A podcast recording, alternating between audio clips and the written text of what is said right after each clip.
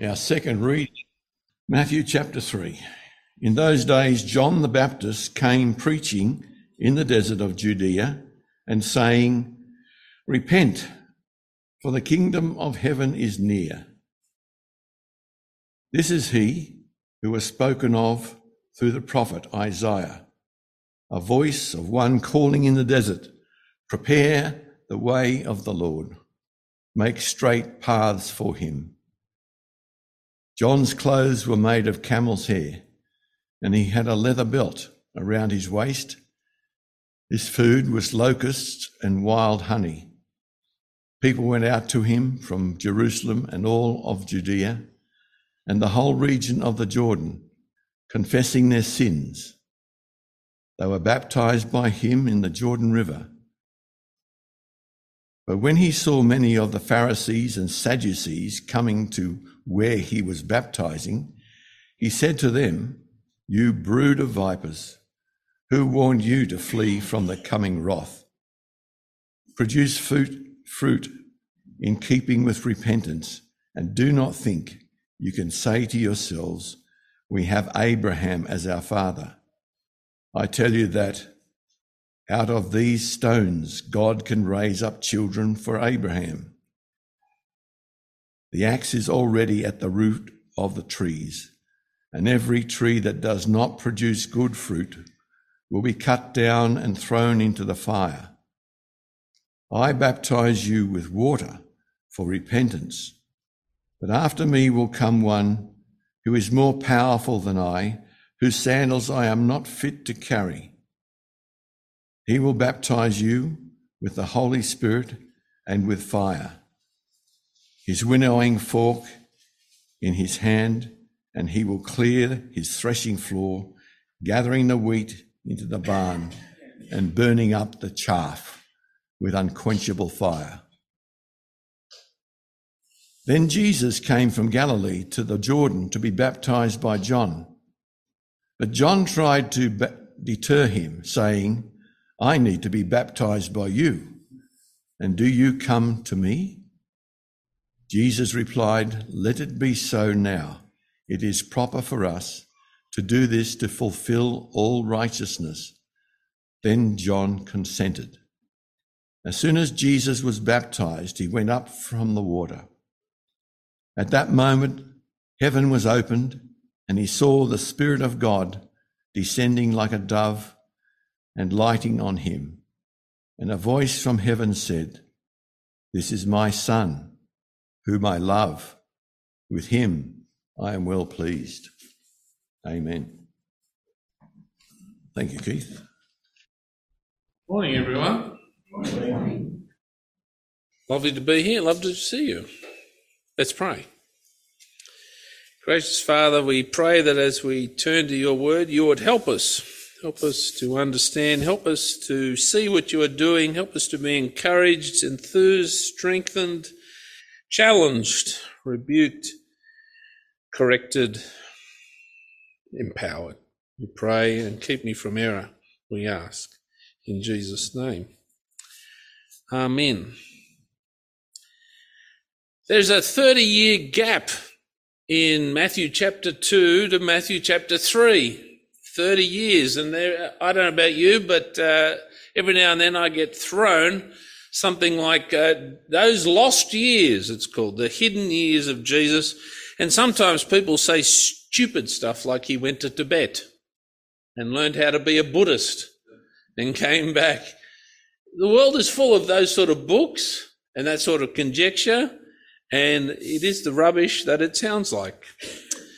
But there is a 30 year gap in Matthew chapter 2 to Matthew chapter 3, and we meet Jesus not as a baby anymore, but as an adult. And we remember from chapter 1 and chapter 2 the theme of that really Matthew has been hammering home is that Jesus is the Messiah, the Christ. He's adamant that that's because it's fulfilling what God has already said in the scriptures, fulfilling his promises to Israel and to the world, son of Abraham, son of David.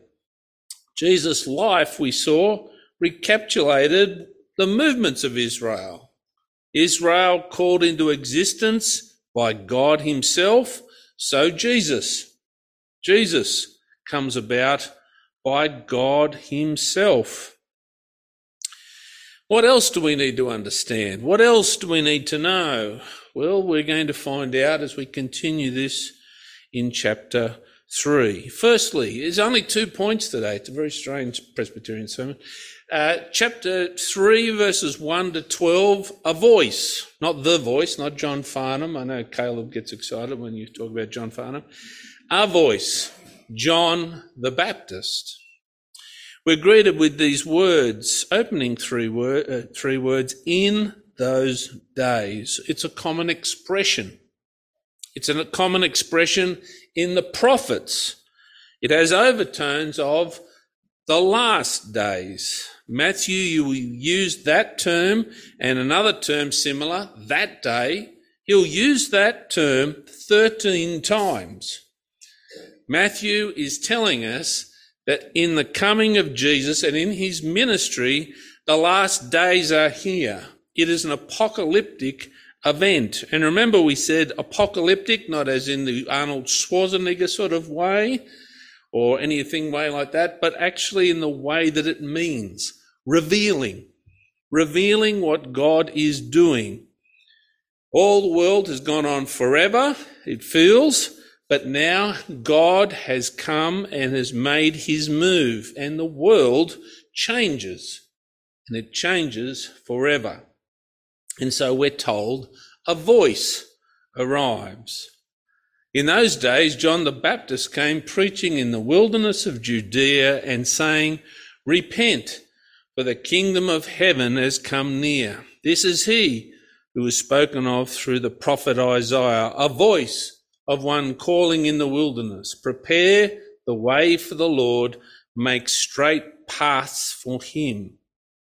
John's arrival in the other gospels prepares Israel to meet their God.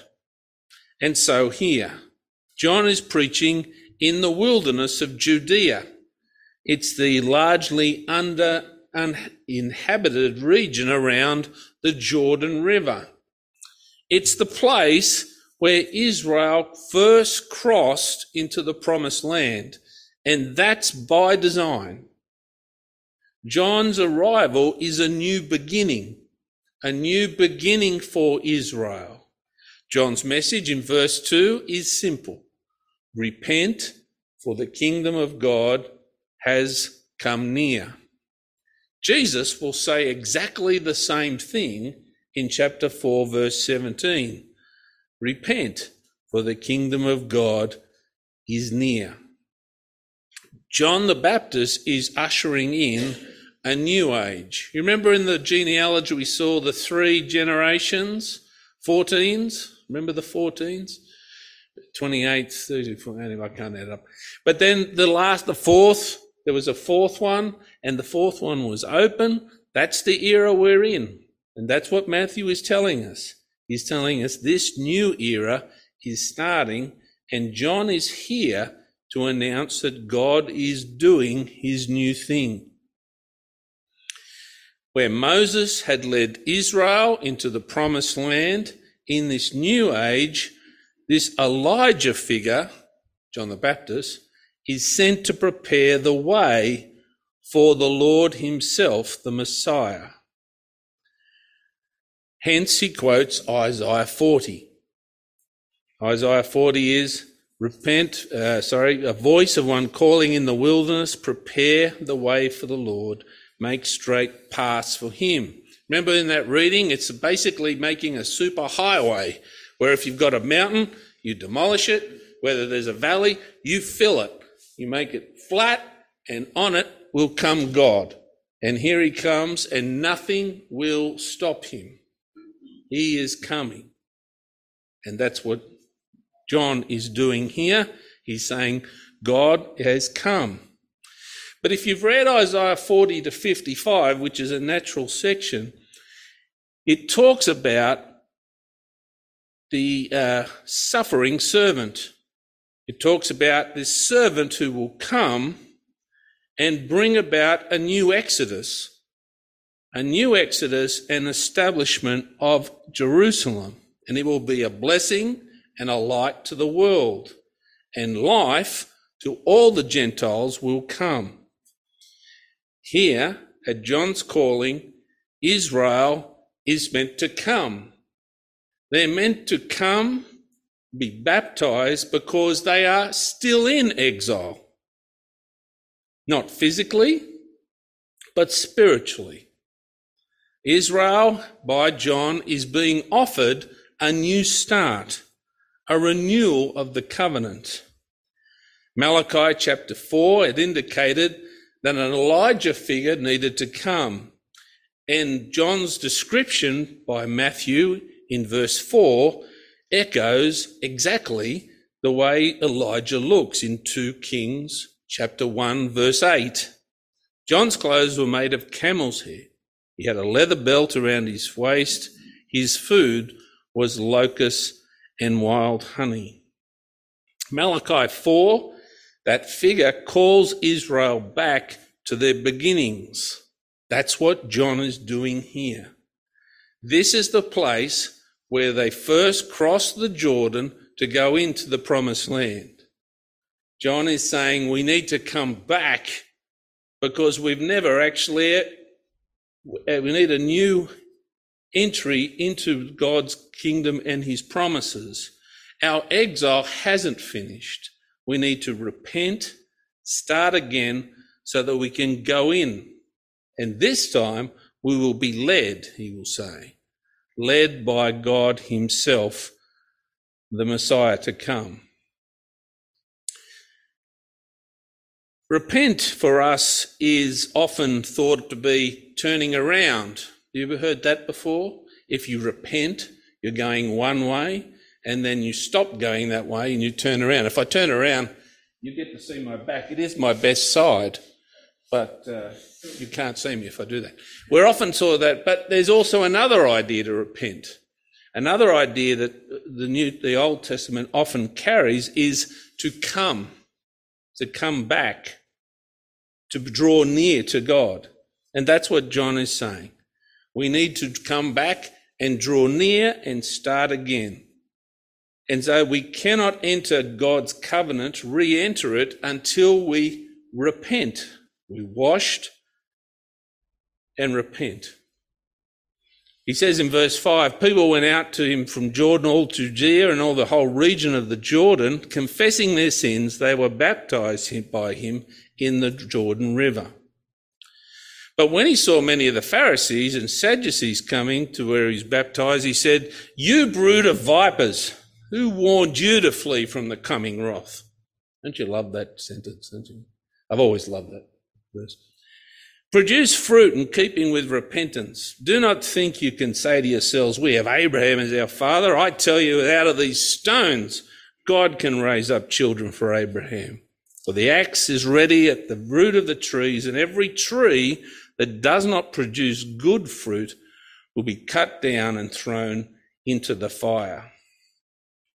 John is calling Israel back to God, but there are others there who come who aren't really responding for the right reasons. The Pharisees and the Sadducees, as we will find out and as we probably know, are the religious gatekeepers. They're the me's of the world. And they don't think they need to start again. We will find out. And that's what John is saying, and he doesn't mince his words. You brood of vipers is pretty fruity language. Here in Matthew, he's saying, They will not come. Why are you here? Repent and do good, the works that need to be done. John's very presence here casts him in a way that looks like Moses. He also looks like a Moses figure. He is calling people back to God's covenant. And verses 9 and 10, he's reminding them of the promises of Abraham, but also the curses of the covenant of Moses. John has come to cleanse and rededicate the nation, but the one to whom he will come, uh, but the one to come will do more, he says in verses 11 and 12. I baptize you with water for repentance, but after me comes one who is more powerful than I, whose sandals I'm not worthy to carry. He will baptize you with the holy fire and, sorry, the Holy Spirit and fire. John says that there's one to come. The servant will baptize, not for repentance, but for judgment. Verse 12 explains what he means by Holy Spirit and fire. When he says he will baptize you with the Holy Spirit and fire, I assume you might, probably, I do, think of Acts chapter 2, when at Pentecost you know, the Spirit came and there were little fires on people, so we see. But John, it tells you, uh, sorry, John, John explains what he means straight away in verse 12. What does by the Holy Spirit and fire? It means this. His winnowing fork is in his hand, and he will clear his threshing floor, gathering his wheat into the barn and burning up the chaff with unquenchable fire. Has anyone ever done any winnowing? You know, there was no one in Wentworth Falls that had done any winnowing either. Does anyone know anything about winnowing? I've been shown what winnowing is, but I obviously have never done any winnowing. It's even hard to say, isn't it? Say that quickly. Winnowing, winnowing, winnowing. It doesn't work. So the in would come the, uh, the harvest. The fork goes in.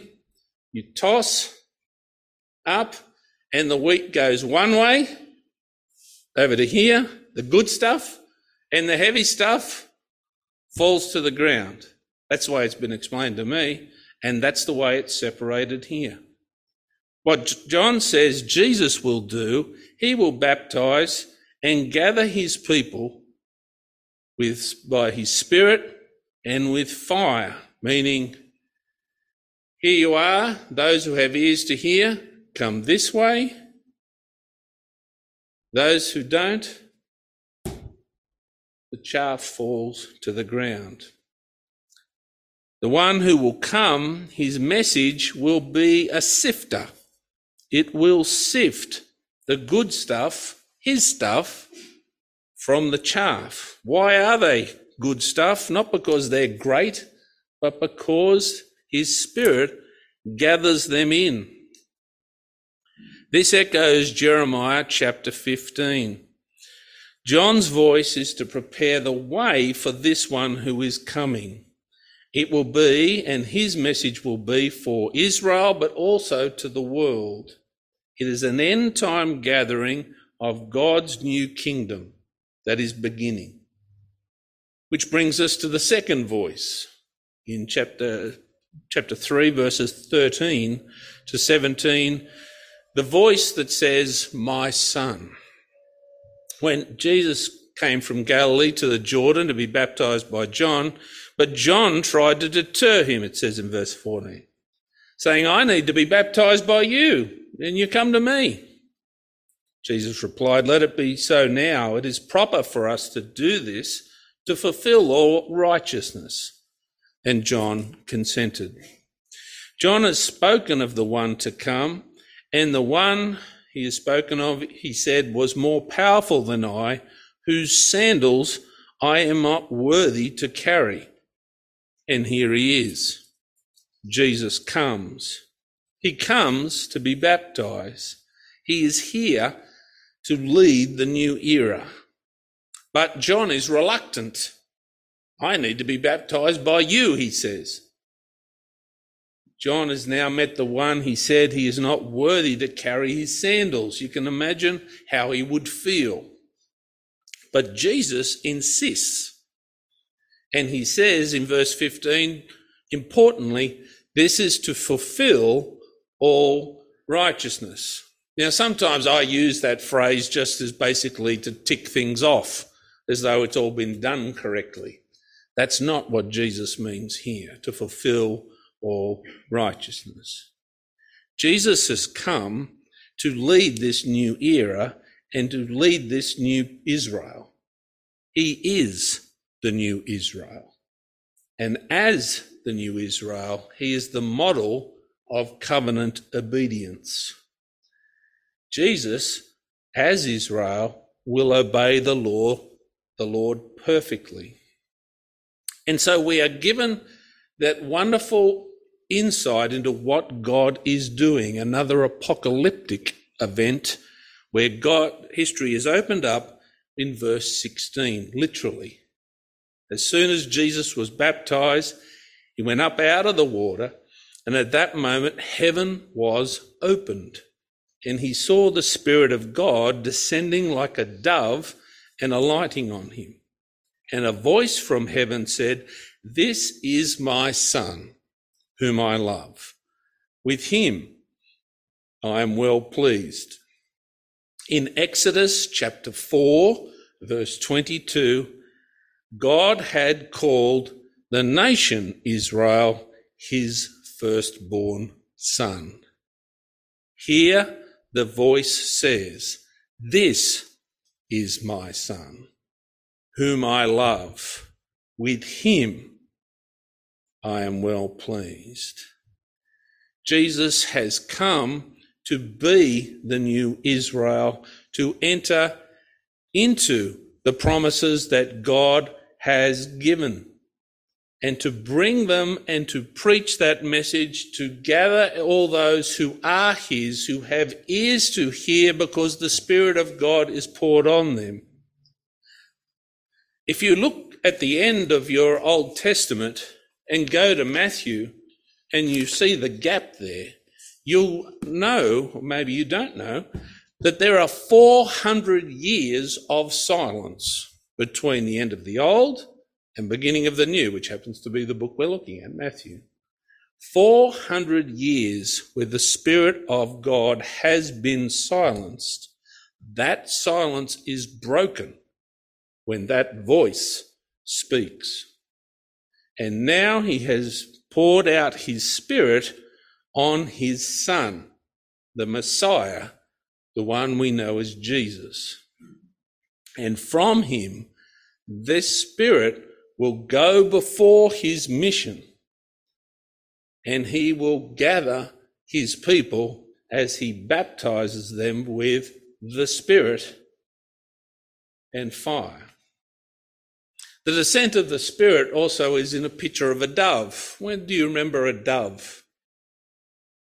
You might remember it in Genesis chapter 8, I suppose, when the ark was looking and well, the dove comes back it was the end of the flood, indicating that there was a new day dawning, a new revelation heralding God's peace for all humankind.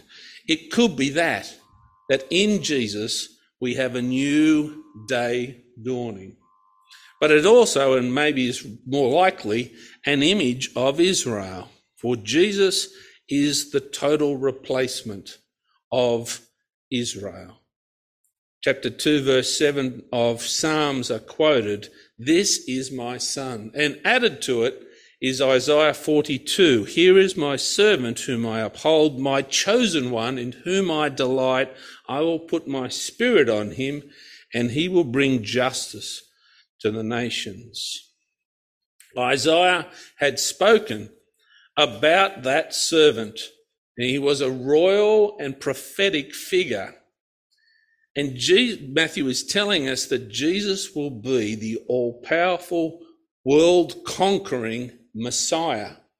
But if you know Isaiah chapter 40 to 55, they're the bits that hang together in Isaiah naturally, you know that there is also another figure, the servant, which has been spoken of. The servant who is a suffering servant.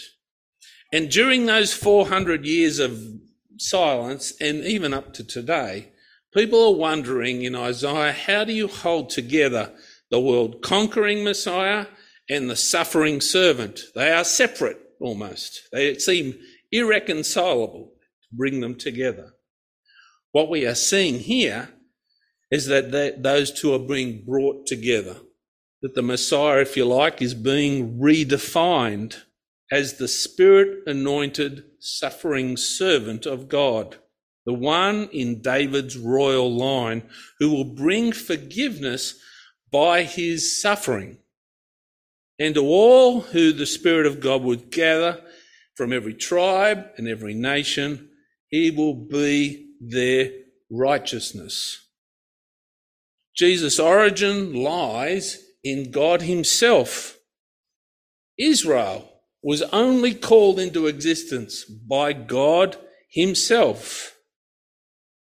This Son of God will also be the suffering servant. And we've seen the start and the hint of that opposition. The Sadducees and the Pharisees are here.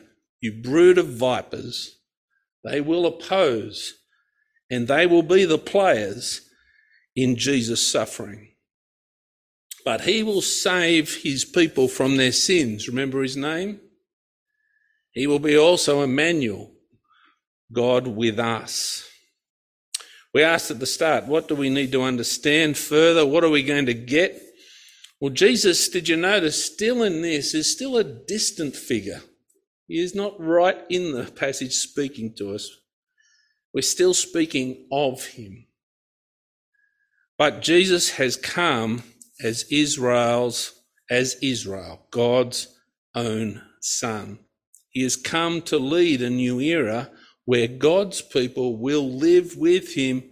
He will be their people and they will be with him and they will, he will be their God. They are returning not from a physical exile, but a spiritual one.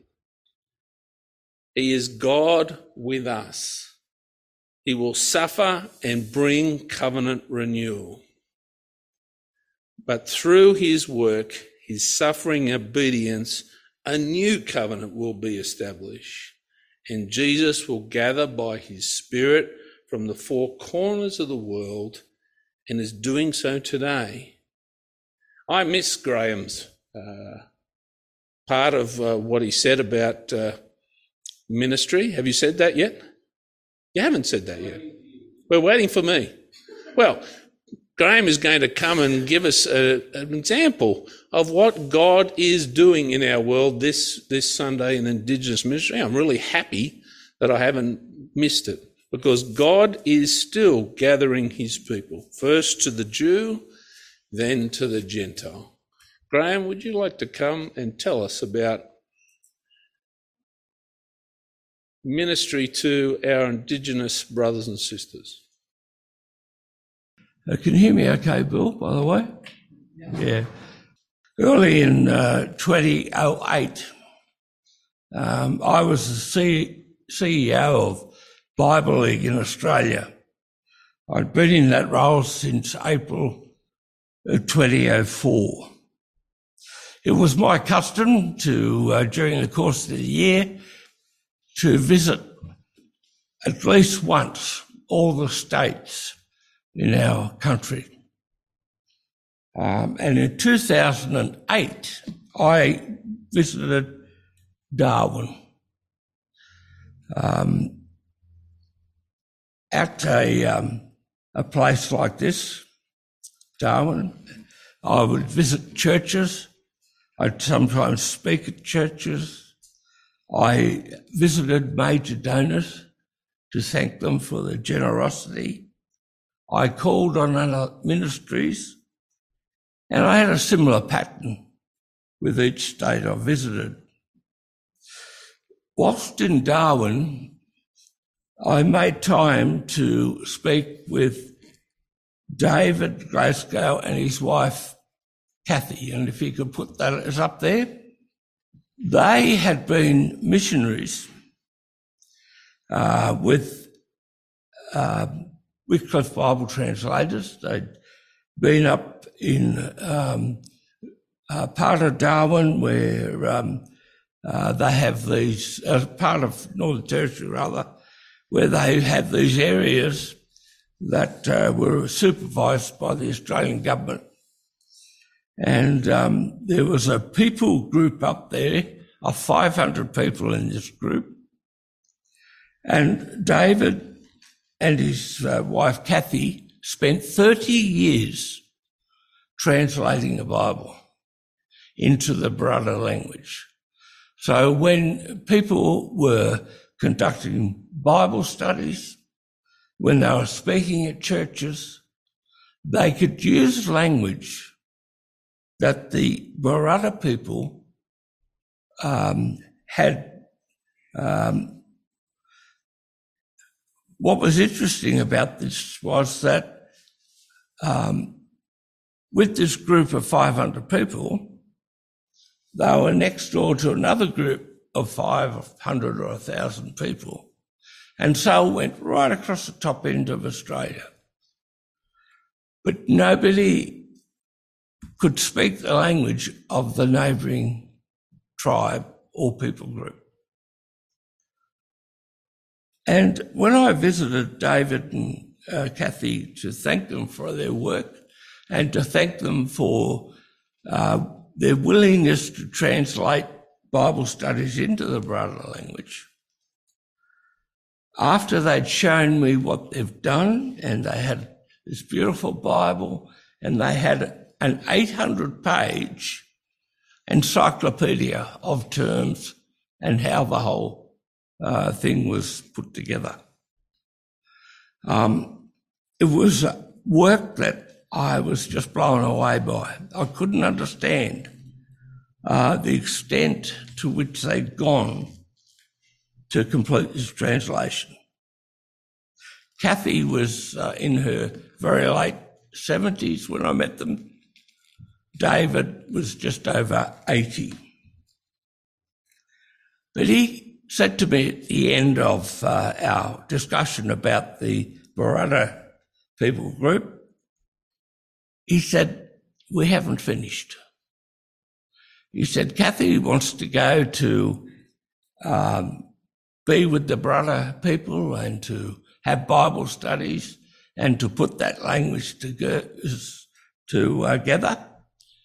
I think we need to start a new translation, a translation of the English that Aboriginal people spoke when they wanted to speak to each other.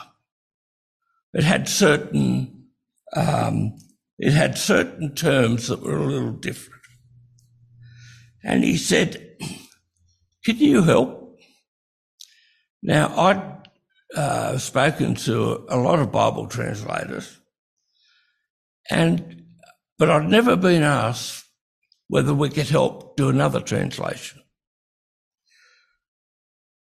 And I said, What do we need to do? And he said, Well, we need to get a group of translators. We need to have somebody in charge of those.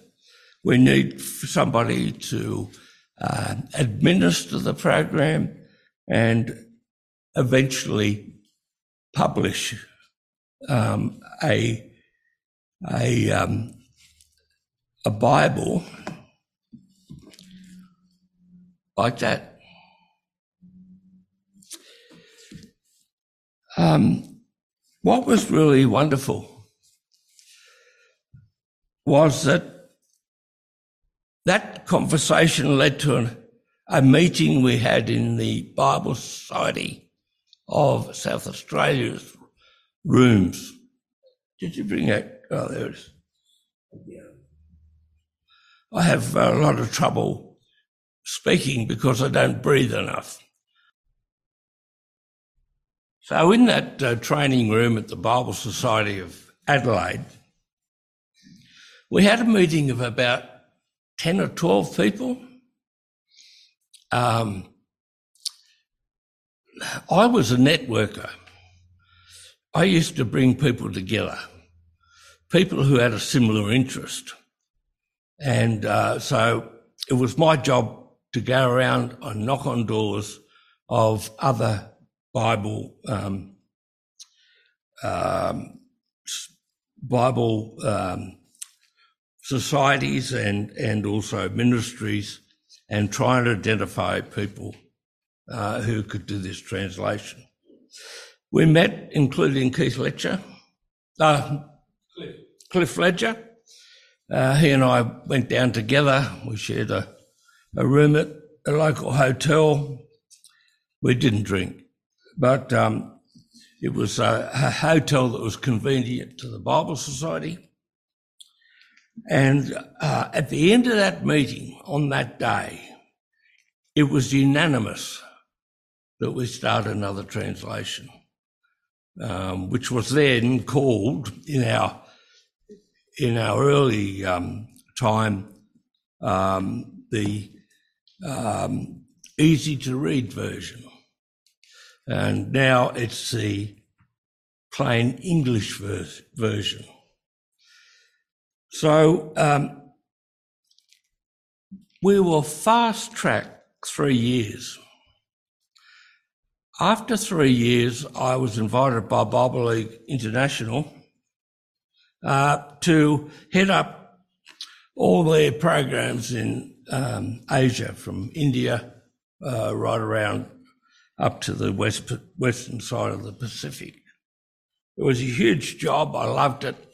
And it was go, go, go. And I was away from home too much because I used to get very tired, which I didn't realise at the time, but it was leading up to what, what I'm dealing with today. During those three years, not because I wanted to, but because my role had changed, I was now working for the ministry based in Chicago. My boss was in Chicago. And I lost touch with um, what this translation people had done. I didn't get feedback. I didn't get people telling me about what was done. And my fear was it had died a natural death. Um, but that wasn't the case. A um, three or four uh, weeks ago, the current CEO of Bible League Australia, and that's him, uh, that's David, and Kathy, that's him. He looks a bit like me without the beard. Um, and his head actually shines a bit more than mine. So, um, but we have some similarities. He, his similarity with me, his connection with me, was that I was always passionate about what I did. I, it excited me, and I love being a part of it. And he handed me this Bible, which is the New Testament, Genesis and 1 and 2 Samuel, and this little book about the Bible, which helps you uh, look for parts of the Bible that are applicable to your culture and understanding. He said, You started this. And I felt like crying. Because what I'd started and thought may have died out had actually, the whole project had been fulfilled. And I just couldn't believe it. One of the reasons I couldn't believe it was that a few weeks before that, I was thinking about my past ministry and I kept asking myself, what did I make a difference? And uh, yeah, I tended to be my own worst uh, judge. But in being handed this completed work, I realised that I had done something that had a lot of significance.